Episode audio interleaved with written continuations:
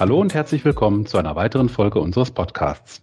Mein Name ist Ansgar Knipschild und das ist ID, Industrieversicherung digital. Bitten mir heute dabei mein Kollege Philipp Thier. Hallo Philipp. Servus Ansgar, grüß dich. Unser heutiger Gast ist Holger Kraus, Leiter des GVNW-Ausschusses Captives. Und für die wenigen unserer Zuhörer, die den Begriff GVNW nicht kennen, hier nochmal die Erläuterung. Das ist der Gesamtverband der versicherungsnehmenden Wirtschaft, also die Industrie- bzw. Kundenseite im Industrieversicherungsmarkt. Aber das Ganze kann unser Gast sicherlich viel besser erklären. Herr Kraus, mögen Sie sich einmal selbst kurz vorstellen?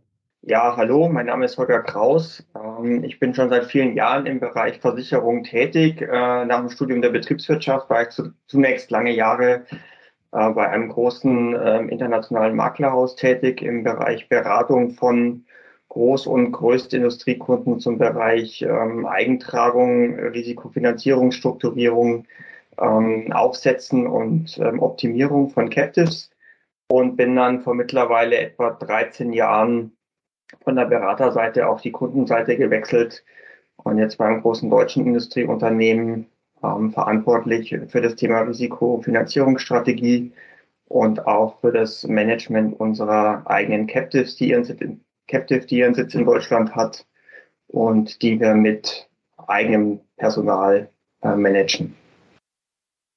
Prima. Ähm, super, Herr Kraus, vielen, vielen Dank für, für die Einführung. Ähm, vielleicht, um für, für, unsere Zuhörer, um ein bisschen ins Thema reinzukommen, ähm, können Sie vielleicht so ganz grob umreißen, was sind Captives überhaupt und warum für, ähm, beschäftigen sich vermehrt Unternehmen in Deutschland auch mit dem Thema Captives und was sind die Vorteile von dem ganzen Konstrukt? Also Captive, den Begriff Captives gibt es ja im Zusammenhang mit mehreren ähm, Tochterunternehmen von, von, äh, von Industrieunternehmen, auch zum Beispiel im Bankbereich, aber eben auch, wie gesagt, im Versicherungsbereich.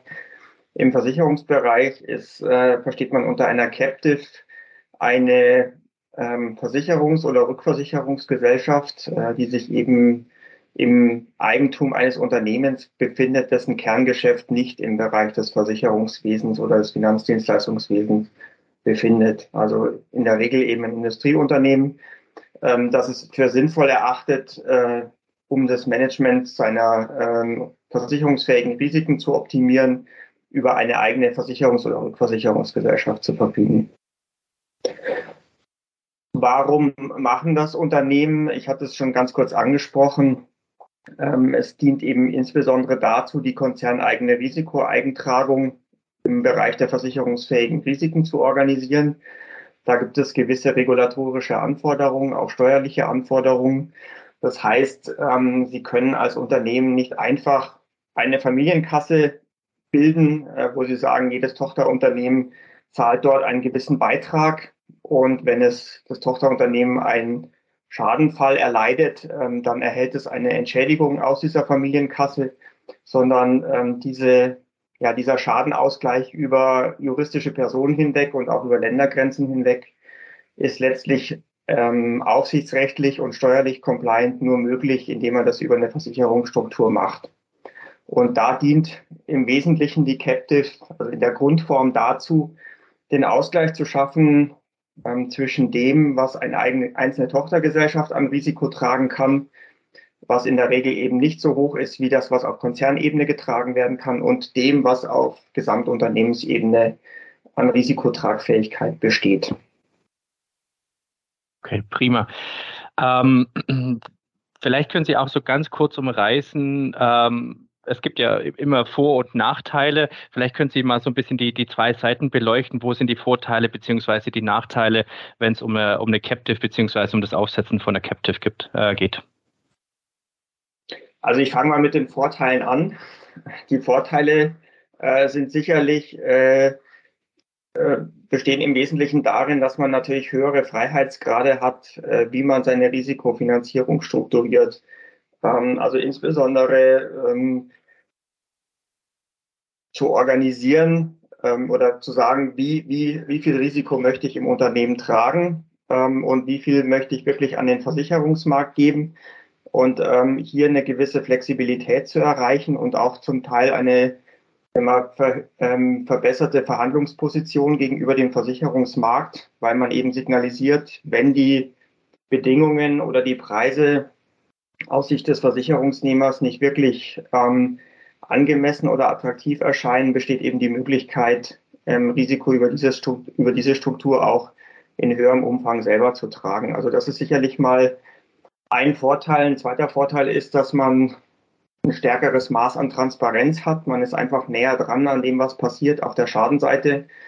Ähm, äh, man hat auch ein ähm, besseres, bessere Kenntnis oder muss mit der Zeit auch eine bessere Kenntnis darüber entwickeln, wie Versicherung eigentlich funktioniert. Das heißt, wie werden Prämien kalkuliert, ähm, äh, wie werden Rückstellungen gebildet, wie werden Reserven gebildet. Äh, also man, man taucht, denke ich mal, deutlich tiefer in diese ganze Versicherungsthematik ein, als man das tut, wenn man, also ich sage ich mal jetzt in Anführungszeichen, nur auf den Einkauf von Versicherungen ähm, konzentriert. Also das ist man ähm, beschäftigt sich letztlich mit dem, mit dem, wie ein Versicherer funktioniert, wie der Geschäftsbetrieb eines Versicherers funktioniert. Und ähm, das ist sicherlich in vielen Bereichen auch hilfreich.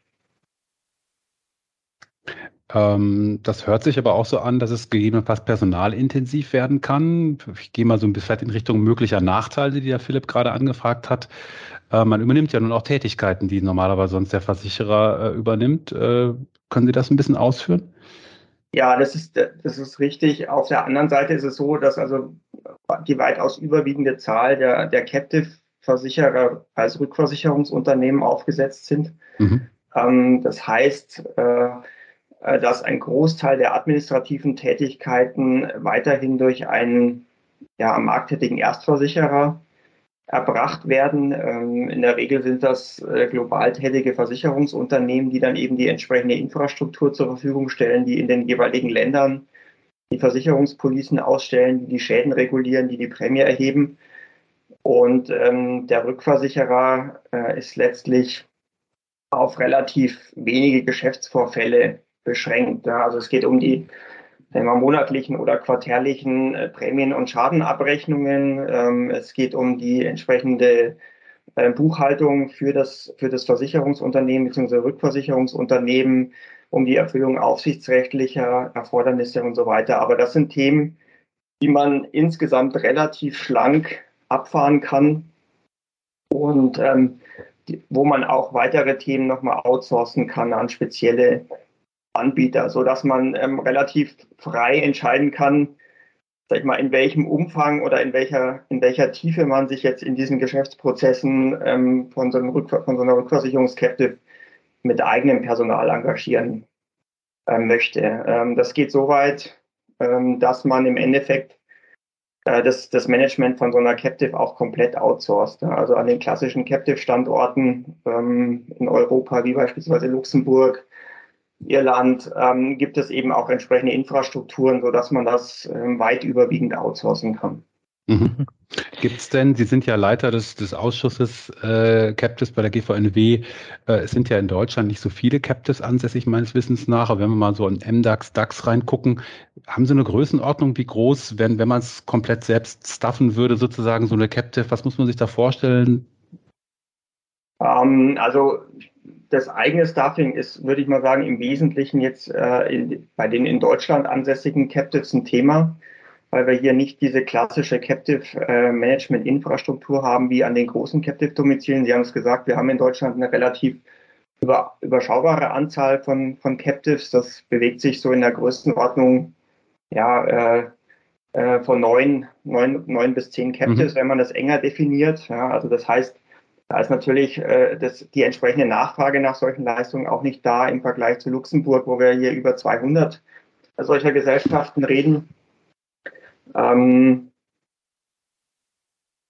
ja, also von daher und aus der Erfahrung würde ich mal sagen, bewegt sich das aber von der Personalzahl in der Regel im, im unteren bis mittleren einstelligen Personenbereich. Also wir reden hier nicht über, über große Zahlen von Mitarbeitern, die damit beschäftigt sind weil es in der Regel auch so ist, dass es eben aus den, ja, sag ich mal, Versicherungsabteilungen der Unternehmen mit raus äh, bedient wird und äh, man sich dann eben anschaut, äh, gewisse spezifische Themen auch nochmal auszulagern, also beispielsweise eine versicherungsmathematische Funktion oder aktuarielle Dienstleistungen, so dass man sich mit dem eigenen Personal in der Regel eben auf strategische Themen und Steuerungsthemen ähm, äh, konzentriert.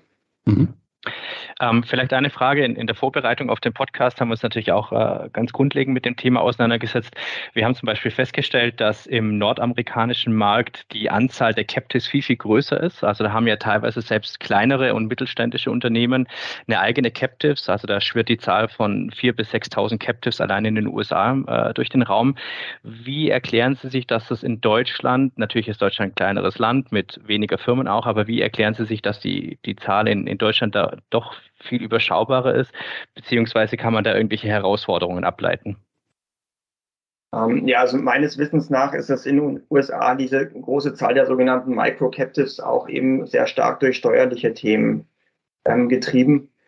Und ähm, in Deutschland ist es so, dass die Gründung einer Captive aus steuerlichen Themen in der Regel keinen Sinn macht. Also die macht nur dann Sinn, wenn es wirklich aus aus Risikomanagement-Gesichtspunkten sinnvoll ist oder weil man sagt eben, man, man hat ein gewisses Eigentragungsniveau. Und wenn das Prämienvolumen relativ überschaubar ist, dann kommen Sie eben schnell in die Situation, ähm, dass das Verhältnis der Betriebskosten für so ein Instrument wie eine Captive äh, im Verhältnis zu den Ersparnissen äh, nicht mehr in einem vernünftigen äh, Maß steht. Also das ist dann, da, da brauchen Sie einfach eine gewisse Schwungmasse ähm, an, an Prämie und an erwarteten Einsparungen, ähm, damit es Sinn macht, äh, so ein Vehikel zu fahren. Und äh, damit ähm, haben sie natürlich einfach irgendwo eine Mindestgröße, die sie mitbringen müssen ähm, als Unternehmen beziehungsweise als Prämienvolumen, äh, um, um sowas weiter zu verfolgen.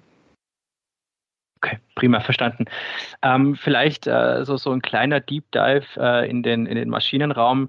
Ähm, welche, für welche Risiken beziehungsweise Sparten würden Sie sagen, bietet sich eine Captive gerade im Moment an? Ähm, wir haben ja das Gefühl, das geht nicht deckungsgleich über alle Sparten beziehungsweise Lines of Business hinweg. Ähm, also ich sag mal so grundsätzlich, was man sieht, werden Captive, also wenn wir mal vom, vom, vom Einsatzbereich ausgehen, ist, ist eine Captive eher dazu da, ähm, den Schadenbereich oberhalb der operativen Selbstbehalte ähm, zu finanzieren. Also sage ich mal eher in den unteren, in unteren Risikobereichen, wo die Schadenerwartung relativ klar vorhersehbar ist und auch die Schwankungsbreite einigermaßen überschaubar. Also in der Regel sind sie nicht wirklich ein großes Engagement von Captives im, im Cut-Risikobereich, sondern eher im, sag ich mal, im oberen Frequenz bis im mittelschweren Schadenbereich. Das ist mal der, der eine Punkt. Und ähm, da sieht man es im Endeffekt mittlerweile in allen Sparten. Also das geht von, von Sach über Montage, Haftpflicht, Transport ähm, äh, bis zu Cyber. Äh, ähm, ist, ist, da, ist da zu sehen. Ähm, auch im Kreditversicherungsbereich wird es zum Teil eingesetzt. Ähm, was in den letzten Jahren ziemlich stark gewachsen ist, ist der Bereich ähm, der firmenfinanzierten Personenversicherungen, also sogenannte Employee Benefits. Also dort, wo Unternehmen ähm, Versicherungsleistungen, also Krankenversicherung, ähm, Unfallversicherung, Lebensversicherung, Arbeitsunfähigkeitsversicherung als Teil ähm, des Vergütungspakets mit anbieten in Ländern, wo das Sozialversicherungssystem ein bisschen anders aussieht als in Deutschland. Na, da geht man jetzt mittlerweile auch dazu über, dieses Thema global zu managen und da hat man natürlich dann entsprechend große Portfolien mit geringer, relativ geringer Volatilität, also so dass sich das letztlich anbietet, das auch über Captives zu machen. Ähm, was man jetzt auch noch sieht in den letzten Jahren oder jetzt in, den, in der jüngsten Vergangenheit, wo sich der Markt teilweise sehr stark verhärtet hat, ist, dass Captives auch durchaus dazu genutzt werden, ähm, in Excess-Layern, also doch dann im Katastrophenbereich, sag ich mal, ähm, einzelne Lücken in Programmen äh, mit, mitzustopfen. Ja, dass man sagt, damit man ein durchgängiges Programm hat, beispielsweise in Cyber, ähm, setzt man dann die Captive auch in hohen Layern ein, wenn man eben über entsprechend kapitalisierte Captives verfügt, äh, die über eine entsprechende Risikotragfähigkeit verfügen. Also von daher ist man letztlich sehr, sehr flexibel. Es hängt sehr stark davon ab, wie, wie gut die Captives kapitalisiert sind und auf der anderen Seite natürlich auch, ähm, dass man geeignete Versicherer findet, die jetzt im Falle einer Rückversicherungscaptive dann als Fronting-Partner die entsprechenden Leistungen erbringen und auch bereit sind, diese Risiken entsprechend zu fronten. Mhm. Ja, super spannend. Gehen wir mal ein bisschen in die Prozesse rein. Sie haben sie eben schon kurz, kurz angedeutet, Herr Kraus. Ähm, zwei Richtungen. Einmal vielleicht, wie, wie die Risikozeichnung stattfindet, auf der anderen Seite Richtung äh, ja, Abrechnung, Reportings. Wenn ich jetzt über eine Captive ein Risiko eindecken möchte, äh, vielleicht in einem auch vereinfachten Fall, ähm, unsere Zuhörer kennen aus Makler- oder aus Versichererperspektive den klassischen Ausschreibungsprozess, den es da gibt bei, bei, beim Neugeschäft. Wie funktioniert das bei einer Captive? Wie muss ich mir das vorstellen, wenn ich jetzt in einem Industriekonzern bin, eine Captive habe, schreibe ich dann primär äh, an den Erstversicherungsmarkt aus, um die Fronter, die von denen Sie eben gesprochen haben, dort ein passende zu finden? Geht, läuft das auch über Makler oder können Sie das vielleicht mal in, in ein paar Worten skizzieren, wie hier der, der, ja, der Einkaufsprozess sozusagen funktioniert? Ähm, also ich sage mal so grundsätzlich ähm, funktioniert der Einkaufsprozess äh, nicht, nicht wesentlich anders als in einem, in einem Setup ohne Captive. Also das kann ja weiterhin beispielsweise mhm. durch einen firmenverbundenen Vermittler passieren, das kann natürlich auch durch einen externen Makler passieren, das kann durch die Versicherungsabteilung passieren, also je nach der organisatorischen Aufstellung des Unternehmens. Aber nochmal zurückkommt auf das, was ich vorhin gesagt habe, Captive ist ja letztlich nichts anderes als ein juristisch selbstständiger Konzernselbstbehalt. Also wenn wir es mal in, dem, in, der, mhm. in der Originärform nehmen, wenn wir jetzt mal Themen wie ähm, Generierung zusätzlicher Erlöse durch Affin Verkauf von Affinity-Versicherungen, wie beispielsweise Handyversicherungen von Telekommunikationsunternehmen oder sowas, kann das mal außen vor lassen, sondern sagen, die Captive wird jetzt wirklich im Bereich der ähm, der mit dem Betrieb des Unternehmens verbundenen Risiken eingesetzt. Dann ist es so, äh, dass sie im Endeffekt mit einer Ausschreibung an den Markt gehen, beispielsweise, wo sie sagen, ich möchte in der Sparte X ähm, den und den Selbstbehalt tragen. Also sie gehen halt beispielsweise nicht mit 20.000 Euro Selbstbehalt mhm. in die Ausschreibung, sondern sie gehen mit 10 Millionen oder mit 15 Millionen oder mit 20 Millionen in die Ausschreibung und holen sich dann ähm, die entsprechende Prämie vom Versicherungsmarkt und entscheiden dann letztlich, äh, wie viel Eigentragung sie nehmen möchten in der Captive. Und dann muss man natürlich mit dem Versicherer nochmal gegebenenfalls darüber ähm, zu einer Einigung kommen, wie denn jetzt die Prämie für diesen Captive Eigenbehalt aussehen soll. Also insbesondere dann, wenn er zu, eben dieser Eigenbehalt zu 100 Prozent von der Captive getragen wird, der Versicherer gegebenenfalls da überhaupt keine, keine Anteile drin hat, dann muss man natürlich sehen, dass die Prämie at arm's length ist. Das heißt, dass sie im Drittvergleich standhält, dass sie aber auch angemessen ist, um die entsprechend zu erwartenden Schäden ähm, bezahlen zu können und mit dem Versicherer nochmal darüber zu verhandeln, was gegebenenfalls die Verwaltungskosten dafür sind, dass er dieses Fronting übernimmt. Aber vom grundsätzlichen Ausschreibungsprozess würde ich jetzt keinen, keinen fundamentalen Unterschied sehen. Mhm. Vielleicht nochmal nachgehakt, dadurch, dass Sie ja, Sie hatten es eingangs erwähnt, immer tiefer auch sich mit, mit Risiko beschäftigen, wenn Sie eine eigene Captive haben, ähm, Schäden, äh, etc. Ähm, warum bedarf es da des Maklers? Hat man nicht dann direkt Kontakt auch zu mehreren Frontern am Markt, wo man eben sagt, naja, ich kenne, ich nenne jetzt mal ein paar Namen vom Markt, die ja auch jeder kennt, AGCS, HDI, etc. Äh, habe da ja eine Auswahl an potenziellen Partnern da und spreche dann als Captive direkt mit denen. Wird sich das nicht anbieten oder ist das zu, zu naiv gedacht? Äh, das ist absolut ein, eine Option. Also wie gesagt, das hängt ja sehr stark davon ab, wie ähm, das ganze Thema Versicherungsmanagement in dem jeweiligen Unternehmen organisiert ist. Also okay. grundsätzlich davon, wie viel mache ich selber und wie viel kaufe ich ein. Und äh, da gibt es Unternehmen, die verfügen über Versicherungsabteilungen äh, mit, der, mit den entsprechenden Ressourcen, das komplett selber zu machen. Ja, die werden dann auch im Captive-Fall letztlich diese Ausschreibungen selber durchführen und auch die Platzierung selber mhm. durchführen. Und es gibt Unternehmen, ähm, die sind in dem Bereich sehr schlank aufgestellt, die konzentrieren sich wirklich nur auf die Aussteuerung und da würde das dann sicherlich auch mit ähm, unter Einbezug eines Maklers ähm, mhm. passieren. Aber da würde ich auch wieder sagen, das, das hängt jetzt nicht wirklich davon ab, habe ich eine Captive oder nicht, sondern eher davon, wie, wie habe ich mein Versicherungsmanagement grundsätzlich organisiert. Also was mhm. mache ich selber und was kaufe ich ein. Mhm. Ja, ja, das ist ja letztendlich die zentrale Frage, glaube ich, auch dieses Gesprächs, wie man eben das Risikomanagement selbst definiert, wie stark man es eben selber trägt. Da kommen wir, glaube ich, im, im letzten Block noch mal ein bisschen drauf, um da vielleicht auch mal den aktuellen Markt zu, über, äh, zu überblicken. Ähm, ich ich würde gerne noch mal einmal etwas tiefer reingehen in die Betriebsprozesse bezüglich Reports. Sie haben es Sie haben es gerade angesprochen, gerade bei einer Rückversicherungs-Captives. Äh, können Sie einen kleinen Einblick geben, welche Reporting-Pflichten man dort hat, wie komplex äh, das für, für ein Captive ist? Ähm, ja, also die Reportingpflichten, ähm, das sind ja zum Teil, also zum einen sind es interne Reportingpflichten, na, also im, im Rahmen, also insbesondere dann, wenn es eine, eine konsolidierte Gesellschaft ist, also vom Mutterunternehmen konsolidierte Versicherungsgesellschaft, äh, dann müssen natürlich die ganzen internen äh, Reporting- und Accounting-Prozesse entsprechend bedient werden. Äh, es muss sichergestellt werden, dass diese Gesellschaft eben entsprechend angebunden ist. Ähm, dann hat man die regulatorischen ähm, Berichtspflichten, äh, die sich aus Solvency II ergeben und dann eben aus mhm. den entsprechenden Anforderungen der nationalen Aufsichten. Äh, da haben wir noch keine komplette Konvergenz. Beispielsweise in Europa, äh, wenn man dann eine Captive in den USA hat, sieht das natürlich nochmal anders aus, weil das wieder ein anderer Aufsichtsraum ist.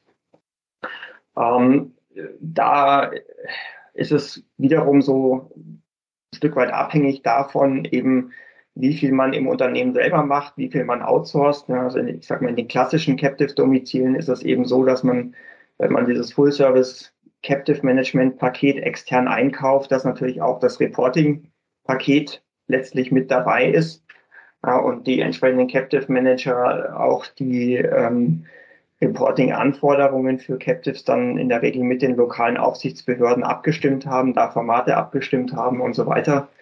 Ähm, in anderen äh, Ländern jetzt wie beispielsweise in Deutschland ist es dann äh, durchaus so, dass das ähm, jedes Unternehmen stärker individuell für sich entscheidet, wie das Reporting dann kon konkret umgesetzt wird. Auch wiederum, wie viel man selber macht, welcher Software man sich gegebenenfalls bedient, ähm, ob man die Befüllung von den Templates eben selbstständig macht oder ob man da auch externe, externe Unterstützung beizieht. Also da gibt es eine, eine ziemlich breite Bandbreite die sehr stark eben zum einen davon abhängt, ähm, in welchem Aufsichtsraum man sich befindet und zum anderen ähm, wiederum, wie viel, welche, welche Wertschöpfungstiefe man sozusagen in dem Thema selber im Haus hat, beziehungsweise was man, was man sich dazu extern ähm, dazu holt.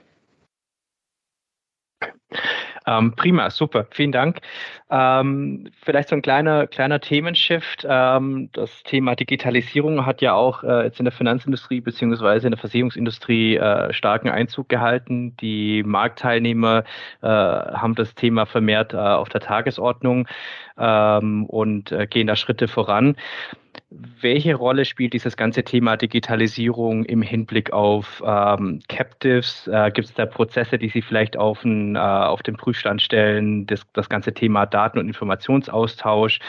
Ähm, oder ist das ähm, eine Welt, so wie wir es ja im Versicherungsbereich äh, gut kennen, die zu fast 100 Prozent auf Excel-Tabellen ähm, basiert? Oder also wird das bleiben oder haben Sie das Gefühl, da, da ist Bedarf und da auch Möglichkeiten, sich wegzuentwickeln? Ähm, ja, vielleicht ein, einleitend so zum, zum Geschäftsbetrieb der Captive, also insbesondere dann, wenn es eine Rückversicherungs-Captive ist, haben Sie ähm, jetzt einmal in dem Vergleich zu einem klassischen am Markt tätigen Versicherer oder Rückversicherer eine relativ überschaubare Anzahl von Geschäftsvorfällen, ja, weil Sie ähm, äh, und auch Vertragsbeziehungen, also Versicherungsvertragsbeziehungen, weil Sie in der Regel mit so einer Captive eben an den ähm, an den globalen Programmen, Versicherungsprogrammen der Mutter partizipieren. Und das ist eben eine, sag ich mal, eine überschaubare Anzahl von, von Programmen, also praktisch je Sparte maximal ein Programm. Und ähm, von daher haben sie, sage ich mal, keine, auch auf Captive-Ebene in der Regel, äh, was jetzt Geschäftsprozesse angeht, wenig Skaleneffekte. Ja, also mhm. da müssen wir natürlich immer genau reinschauen, macht es Sinn, äh, hier einen Prozess zu automatisieren? Was kostet es und was spart mir das am Schluss? Also das ist, von daher ist da natürlich schon noch ein gewisser Teil, sag ich mal, Manufaktur.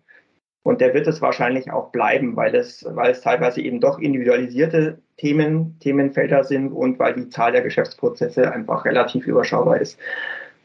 Ähm, wo ich schon ein Thema sehe, ist, ähm, äh, bei der Datenübertragung und beim Datenaustausch von Versicherern zur Captive, also in den monatlichen Abrechnungen beispielsweise, wenn es um ähm, Prämiendaten gibt, Schädendaten, aber auch Workflow-Informationen beispielsweise, dass ich sage, wo, wo, wo steht die, Prä die Prämie, die am Schluss bei der Captive landen muss? Ist die lokal schon bezahlt? Ist die noch in der lokalen Einheit des Versicherers? Ist die schon ähm, in der, in der äh, Zentrale des Versicherers? Ähm, solche Themen, aber auch ähm, insbesondere im Bereich Employee Benefits natürlich ein Interesse, Daten zu bekommen, um die jetzt gegebenenfalls auch für Zwecke zu nutzen, die über den klassischen Versicherungsprozess oder die klassischen Versicherungsthemen hinausgehen. Also sprich beispielsweise im Krankenversicherungsbereich die Möglichkeit, Muster zu erkennen. Gibt es hier irgendwelche spezifischen Themen in gewissen Ländern, wo ich dann beispielsweise über eine EHS-Organisation im Unternehmen auch mal genauer reinschaue oder gegensteuern kann. Also das sind solche Themen, ähm, wo es durchaus interessant ist, ähm, Digitalisierung voranzutreiben, also insbesondere Datenaustausch zu automatisieren und auch sicherzustellen, ähm, dass alle Parteien, die mit Daten arbeiten, auf den gleichen Datenbestand zugreifen, also diesen sogenannten Single Point of Truth zu schaffen. Ja. Ähm, das, das ist sicherlich, sicherlich ein Thema. Ähm, da wird dran gearbeitet, aber ja, ich würde mal sagen, die Fortschritte sind schon noch relativ relativ langsam. Können Sie skizzieren, wie in Ihrer Vorstellung so eine Schnittstellenwelt aussehen könnte? Also wir haben ja den, ich sag mal, den, den, äh, den Makler in Deutschland, wir haben den Makler vor Ort in den lokalen Ländern, wir haben äh, die Obliegenheiten der Gesellschaften in den Ländern, wir haben die Muttergesellschaft äh, vermutlich in Deutschland. Können Sie skizzieren, wie so eine Welt für Sie aussehen könnte, damit das rund funktioniert und wir da von dem E-Mail- und Excel-Weitwurf runterkommen? Ähm, ja, also sinnvoll äh, oder was, was denkbar wäre, wäre eben eine, eine Art Plattform, auf der die verschiedenen Parteien ähm, zugreifen können. Weil was wir jetzt sehen, ist, äh, dass doch in der Regel jeder an seiner eigenen Plattform arbeitet. Äh, wenn ich jetzt mit mehreren Versicherern zusammenarbeite, dann habe ich mehrere Webportale, auf die ich mich einloggen kann, um dann gegebenenfalls äh, Informationen zu ziehen. Ähm, wobei ich das bisher noch nicht wirklich sehe. Also so eine Anbieter beziehungsweise ähm, ja sozusagen die ganze Wertschöpfungskette äh, umfassende Plattform, auf der dann gearbeitet werden kann, das, das sehe ich momentan noch nicht. Äh, das wäre wahrscheinlich irgendwo sinnvoll. Ähm, was ich eher sehe, ist, dass eben dann in einzelnen Häusern ähm, ja, Risikomanagement-Informationssysteme installiert werden oder doch auch teilweise ähm, proprietäre Software programmiert wird, ähm, proprietäre Schnittstellen mit den, mit den Versicherern oder auch Maklern, um dann Daten, Daten auszutauschen und zumindest in diese Richtung sich zu bewegen. Aber äh, von, von echten Standards ähm, und sag ich mal irgendwo in der Richtung mit Plug and Play äh, Datenaustausch sind wir, sind wir glaube ich, noch weit, äh, weit entfernt. Mhm. Ich vermute mal, ähm, so ist es ja auch zum Beispiel in der, also generell in der Industrieversicherung, dass ja die, die Pain Points bei den meisten Gesellschaften sehr ähnlich gelagert sind. Ähm, erkennen Sie ein echtes Interesse im Captive-Markt, da vielleicht gewisse Standards äh, herzustellen, so wie man das zum Beispiel auch aus Bipro kennt, und zu sagen, hey, der, der Markt ist klein genug, dass wir da eine marktübergreifende Lösung schaffen können? Oder haben Sie das Gefühl, jeder ist interessiert, sein eigenes Süppchen zu kochen? Also ich glaube nicht, dass es so stark dran das Interesse ist, dass jeder sein eigenes Süppchen kochen will. Ich glaube, es, wir sind ja auch nochmal in dem Thema, was ich vorhin schon angesprochen habe, ähm, Skalierbarkeit. Ähm, also das ist einfach ein anderes Geschäft, sag ich mal, als im, im, im Commercial Insurance Bereich, ja, wo, wo ich sehr stark standardisiert unterwegs bin, ähm, wo ich da eine sehr, sehr große Zahl von Geschäftsvorfällen habe, wo es um Themen wie Dunkelverarbeitung und so weiter geht. Ähm, das ist das, das ähm, große Industriegeschäft ist doch in vielen Fällen noch sehr individuell. Ja, also von, sowohl vom Handling her als auch von der, von der Strukturierung der Programme her, ähm, äh, von den Wordings und so weiter. Also da ist natürlich auch ein, sind, denke ich, gewisse Limitierungen da, was jetzt Standardisierung betrifft. Und ähm, die Anzahl der Captives ist insgesamt jetzt mit Bezug auf die, auf die Versicherer, ja, also an ihrem Gesamtportfolio es ist jetzt meine persönliche Meinung eben auch relativ, relativ gering. Ja. Also das heißt, der Versicherer wird ja auch am Schluss sagen, ähm, wo, wo investiere ich mein Geld in der Digitalisierung? Ja, also wo habe ich den größten Hebel? Ähm, wo lohnt sich das? Und ich glaube, da haben wir so ein bisschen das Problem, äh, dass wir da natürlich auch nicht die ganz große Schwungmasse haben mhm. auf der Captive-Seite. Ja. Also das ist, ähm, dass man sagt, das ist jetzt ein ganz großes, ganz drängendes Problem und wenn wir das lösen, dann, dann hilft es auf allen Seiten, ähm, bringt es ganz, ganz erhebliche ähm, Einsparungen oder Effizienzen. Ich glaube, das, das hängt durchaus auch damit zusammen. Das Thema gemeinsame Plattform, ein bisschen auch zu dem Begriff Ökosystem haben wir mit vielen Gästen in unserem Podcast schon diskutiert, so ähm, um, um eine Lösung zu finden, was könnten denn verbindende Themen sein? Und wenn Sie beschreiben, Captives sind eben ein Element in der gesamten ja, Risikoabdeckungswertschöpfungskette, das war jetzt ein sehr langes Wort, glaube ich, ähm, dann wäre ja vielleicht genau der Punkt Abrechnung, den Sie eben angesprochen haben, Transaktionen, wo ist welche Prämie bezahlt äh, in den Konzernen und so weiter, ja doch durchaus ein interessantes Thema, denn das fand ich, ich weiß gar nicht mehr genau, welcher unserer Gäste es gesagt hat, aber äh, es wird die These aufgestellt, naja, die Branche, damit meine ich jetzt die Industrieversicherungsbranche, hat sich lange Jahre damit beschäftigt, wie kann ich Versicherungen, Policen, Deckungen, Wordings, wie kann ich diese Komplexität, diese Manufaktur, den Begriff haben Sie eben verwendet, digitalisieren. Aber es gibt ja auch im Tagesgeschäft beim Stichwort Transaktionen, Bezahlungen, Währungen, Konvertierungen und so weiter, da gibt es ja diesen Skaleneffekt. Ne? Über die, wenn man, wenn man es wenn es gelingen würde, alle Beteiligten, idealerweise eben vom Versicherungsnehmer, den Konzernen in den Ländern, Fronter, Rückversicherer, äh, da vielleicht eine Plattform aufzunehmen. Wäre das so eine Idee, über die man mal nachdenken wird? Das, wird das Skaleneffekte bringen? Also das denke ich schon, weil das wieder auch ein Thema ist, was auch ähm, unabhängig von der Captive von Interesse sein kann. Also genau. grundsätzlich, genau. wenn ich ein internationales Versicherungsprogramm habe, dass ich äh, eine Information über den Workflow habe, ja, ist die, ist die lokale Police ausgestellt, eben ist die bezahlt, ist ein Schaden gemeldet, ist ein Schaden bezahlt, ja, dass man solche Themen ähm, äh, über Plattformen darstellt. Wobei ich schon auch denke, dass die Versicherer natürlich ein gewisses Interesse haben, das in, in ihrem Haus zu behalten. Ja, also mhm. ich glaube, das wird nochmal die Frage sein. Das ist ja schon auch nochmal das Thema, wer ist bereit, welche Daten rauszugeben, gegebenenfalls eben auch auf fremde Plattformen. Ähm, das, das wird interessant sein zu diskutieren, denke ich. Ja. Mhm. Ist, glaube ich, auch ein wunderbarer Übergangspunkt zum, zum Thema Risiko- und, und Versicherungsmanagement, den wir uns als letzten äh, Punkt hier, hier genommen hatten. Äh, ja, ich nehme mal ihr, Ihren Satz auf, wem gehören die Daten? Ein, ein gern diskutiertes Thema äh, in der Branche. Ähm, ich, steige mal mit einer These ein. Also ich, ich persönlich glaube, dass die Risikodaten, die Beschreibung des Risikos, mit dem das Unternehmen exponiert ist, dass die wahrscheinlich beim Unternehmen selbst am besten aufgehoben sind. Dass das Unternehmen, wenn es eben ein entsprechendes aktives Risikomanagement betreibt, darüber die, die Datenhoheit haben sollte, um sie dann eben ausgewählten Marktpartnern, Maklern, Versicherern oder eben konzerneigenen äh, zur Verfügung zu stellen. Äh, und, und damit eigentlich auch zu signalisieren, diese Daten haben einen Wert. Ne? Das Unternehmen hat dort eben Know-how, Zeit, Wissen reingesteckt. Der Weg heute ist ja genau andersrum häufig. Also dass äh, der Makler, äh, ich meine, das ist auch ganz wertfrei, seine Rolle darin sieht, dass er die Risikoinformationen besorgt, zusammenträgt ne? und damit sicherlich das Unternehmen oder ein Teil der Unternehmen entlastet.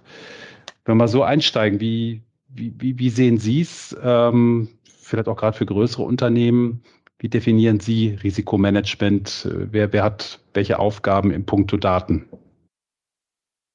Also ich würde es jetzt schon, ich würde Ihnen da zustimmen, dass es ganz wichtig ist, die als, als versicherungsnehmendes Unternehmen die, die Hoheit über die, über die risikorelevanten Daten zu haben und äh, in der Lage zu sein, also sowohl was jetzt ähm, äh, Exponierungsdaten betrifft, als auch was Schadendaten betrifft, ähm, da die komplette Verfügungsgewalt drüber zu haben, ja, um, um auch eben diese entsprechende Flexibilität zu haben, auf Basis dieser Daten sich selber Gedanken zu machen, wie sieht denn mein, äh, meine Risikofinanzierungsstruktur optimalerweise aus, eben unabhängig davon äh, oder von einem, beispielsweise von einem Versicherer oder von, von einem Makler, ja, dass ich eben mit den Personen oder mit den Parteien, wo ich das möchte, diese Daten teilen kann und mit diesen Daten arbeiten kann und Konzepte entwerfen kann. Ich, also das ist aus meiner Sicht ein, ein sehr, sehr wichtiger Punkt, äh, weil man sieht es durchaus in dem einen oder anderen Fall, wenn man dann äh, vielleicht mal den Versicherer wechseln möchte, dass durchaus der ein oder andere ein bisschen ähm, zurückhaltend ist, die, die mhm. gewünschten Daten dann zur Verfügung zu stellen. Ja, also von daher glaube ich, ist es schon, schon wichtig, dass man ähm, den, die Basis dessen, was, äh, was eigentlich ähm, der, dem letztlichen Versicherungskonzept dann zugrunde liegt, dass man die in den eigenen Händen hält und darüber zu jeder Zeit verfügen kann. Ähm, Im Industrieversicherungsbereich ist es tendenziell ja eher so, dass es einmal im Jahr, nämlich zur Hauptfälligkeit, äh, eine größere Anpassung gibt. Da werden Summen angepasst, da werden Prämien angepasst. Ähm, ab und zu gibt es mal eine unterjährige, vielleicht noch eine, äh, eine zweite unterjährige Anpassung. Wie wichtig ist Ihnen die Aktualität der Risikodaten, Exponierungsdaten im Hinblick auf den Risikotransfer. Sagen Sie, idealerweise wüssten Sie eigentlich tagesaktuell, wie äh, Ihre Risikowerte sind. Ähm, keine Ahnung, Standort im Ausland hat eine neue Lagerhalle gebaut. Das möchten Sie dann am nächsten Tag wissen, damit Sie das in Ihr äh, Programm entsprechend einbinden können. Oder sagen Sie, das reicht eigentlich, wenn wir das zur nächsten Hauptfälligkeit einbinden und dazwischen machen wir das irgendwie über eine, über eine Haftungsdeckung? Ähm, ja, also zur Prozessvereinfachung ist es hier schon so, dass man in der Regel mit gewissen Schwellenwerten arbeitet, damit man eben diese, diese äh, Just-in-Time-Daten praktisch nicht benötigt, sondern nur sagt, wenn was Großes passiert, dann gibt es eine Anpassung und bis zu gewissen Schwellenwerten ist, ist eine automatische Mitversicherung gegeben. Also ich glaube, äh, hier muss man auch genau schauen, ähm, wo macht es wirklich Sinn. Also in, äh, in, in der ja, in Echtzeit Daten zur Verfügung zu haben. Ja, also weil ich würde jetzt mal sagen, so Stichwort Überdigitalisierung, ja, nur weil es theoretisch machbar ist, äh, muss ich es am Schluss nicht tun, sondern ich muss mir schon noch genau überlegen, ähm, wo bringt es wirklich, wo bringt es wirklich Sinn oder gibt es unter Umständen auch andere Möglichkeiten, äh, mit dem Thema effizient umzugehen. Ja, und dieses Versicherungssummen-Thema, glaube ich, das hat auch in der Vergangenheit ganz gut funktioniert, dass man eben mit dem Versicherer ausmacht, ja, es gibt gewisse Schwellenwerte, beispielsweise wenn Sie ein neues Unternehmen erwerben, dann wird es eben integriert, auch gegebenenfalls ohne Zusatzprämie eben bis zu einer bestimmten Summe.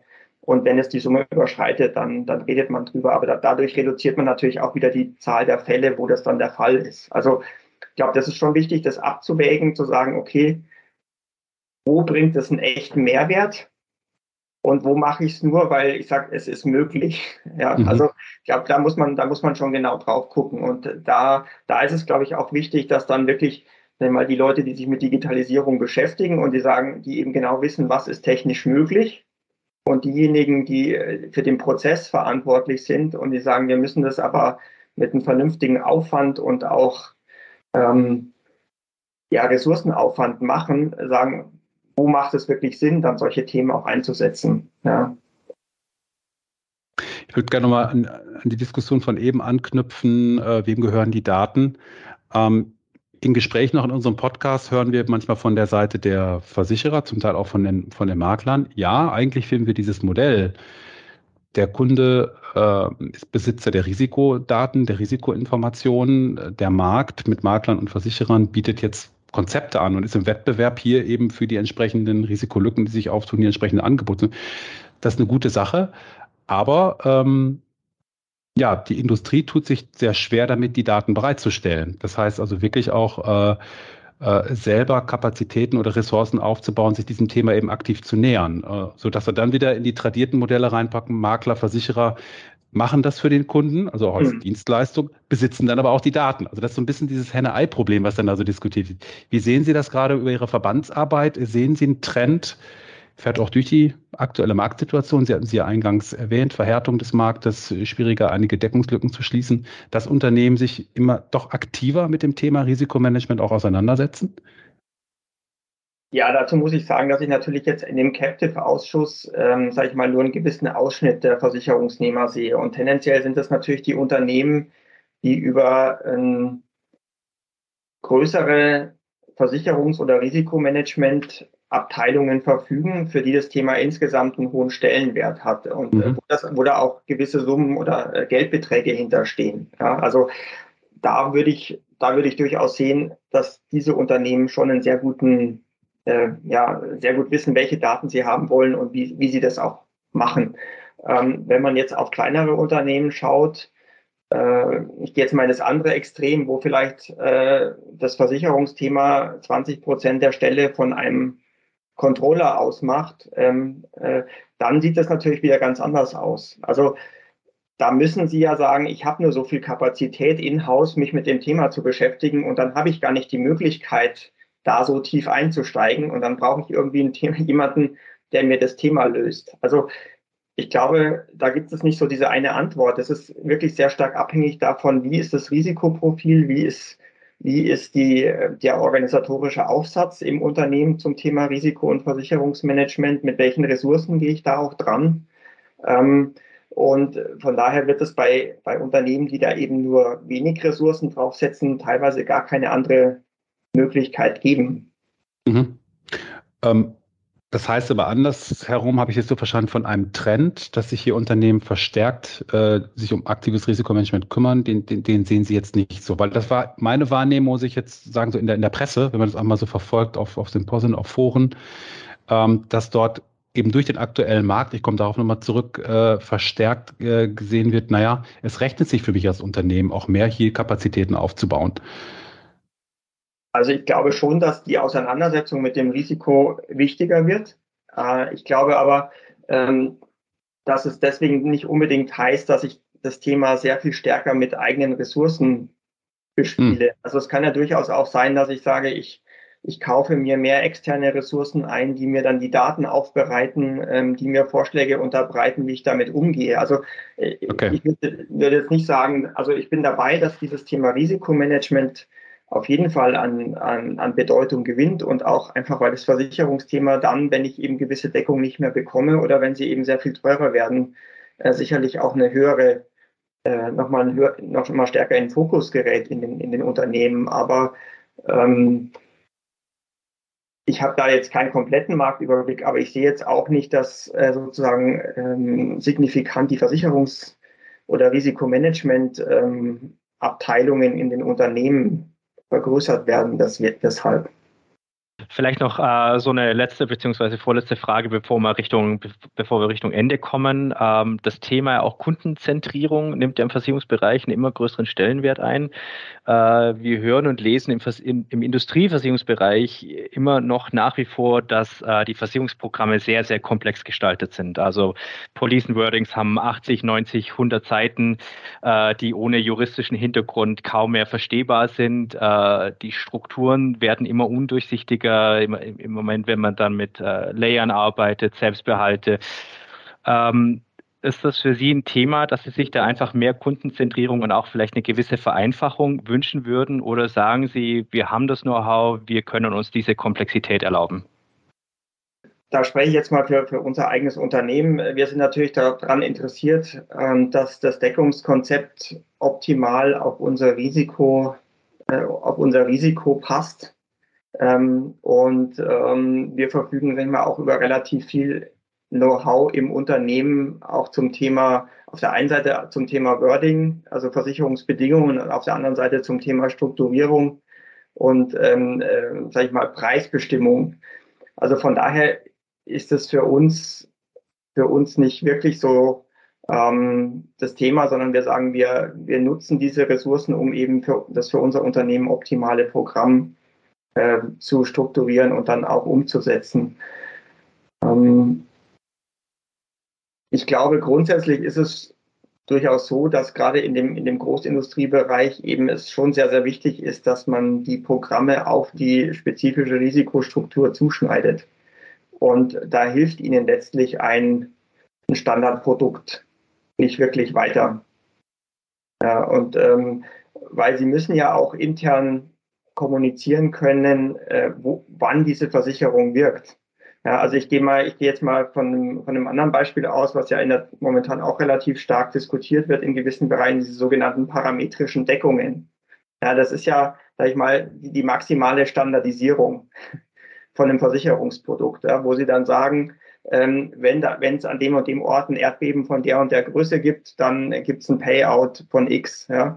Das ist ganz einfach, das wird dann auch schnell reguliert, aber da, wenn Sie sowas kaufen, haben Sie natürlich als Unternehmen ein Basisrisiko, ja, weil äh, die sozusagen der Payout von dieser Deckung ist nicht unbedingt ähm, oder korreliert nicht unbedingt mit dem Schaden, den Sie durch diesen durch dieses Ereignis erlitten haben. Und ich glaube, das ist so ein bisschen die äh, ja der Bereich, in dem man sich bewegt. Ja, also ähm, will ich was, was Einfaches, ja, wo ich sage, okay, wenn A passiert, dann kommt B zum Zeitpunkt C, äh, zum Zeitpunkt C.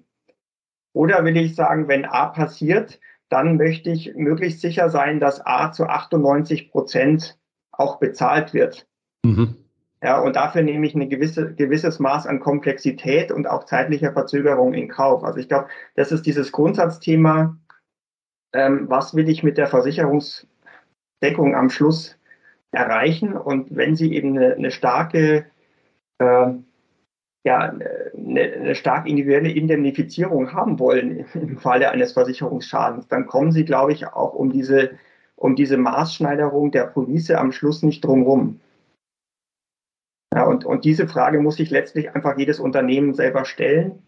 Was ist mir wichtiger? Und was äh, bin ich bereit, beispielsweise Basisrisiko sozusagen zu nehmen, wenn ich, wenn ich dafür eben äh, Prozessvereinfachung oder Beschleun Zahlungsbeschleunigung bekommen könnte? Ich glaube, das war das perfekte Schlusswort, Herr Kraus. Äh, die Frage an die Unternehmen, äh, wie sie Risiko für sich definieren und welche Lösungsansätze sie haben. Äh, vielen Dank für dieses wirklich spannende Gespräch, für die Einblicke auch in die Captive-Welt. Das ist, glaube ich, für unsere Zuhörer auch ein zunehmend spannendes Thema und ich glaube, Sie haben da viel Licht ins Dunkel reingebracht. Also ähm, und ich glaube, dass unsere Zuhörer und wir in der letzten knappen Dreiviertelstunde, die wir hatten, eine Menge gelernt haben. Daher also auch im Namen unserer Zuhörer noch einmal vielen herzlichen Dank für Ihre Zeit und äh, ich sage einfach mal bis demnächst. Ja, sehr gerne. Bis demnächst. Danke auch. Danke. Servus. Tschüss. Tschüss.